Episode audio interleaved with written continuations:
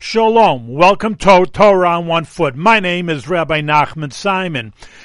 In the any case, they were talking about the eulogy of Rabbi uh, Dr. Avram Twerski. He was a great rabbi, and also he was one of the top psychiatrists in the whole world about alcoholism. And one time he did come to lecture in the Capital District, and I took a few people and, of course, went to hear him.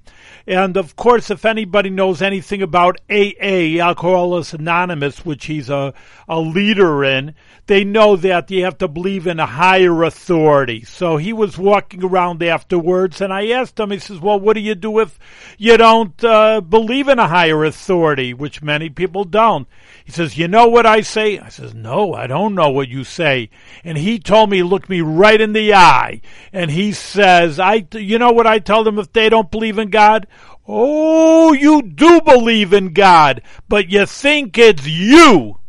Well, that's a good word, and please uh, share with many people. And we we feel sad that Dr. Twerski is no longer with us in this world. Thank you very much for listening to Torah One Foot.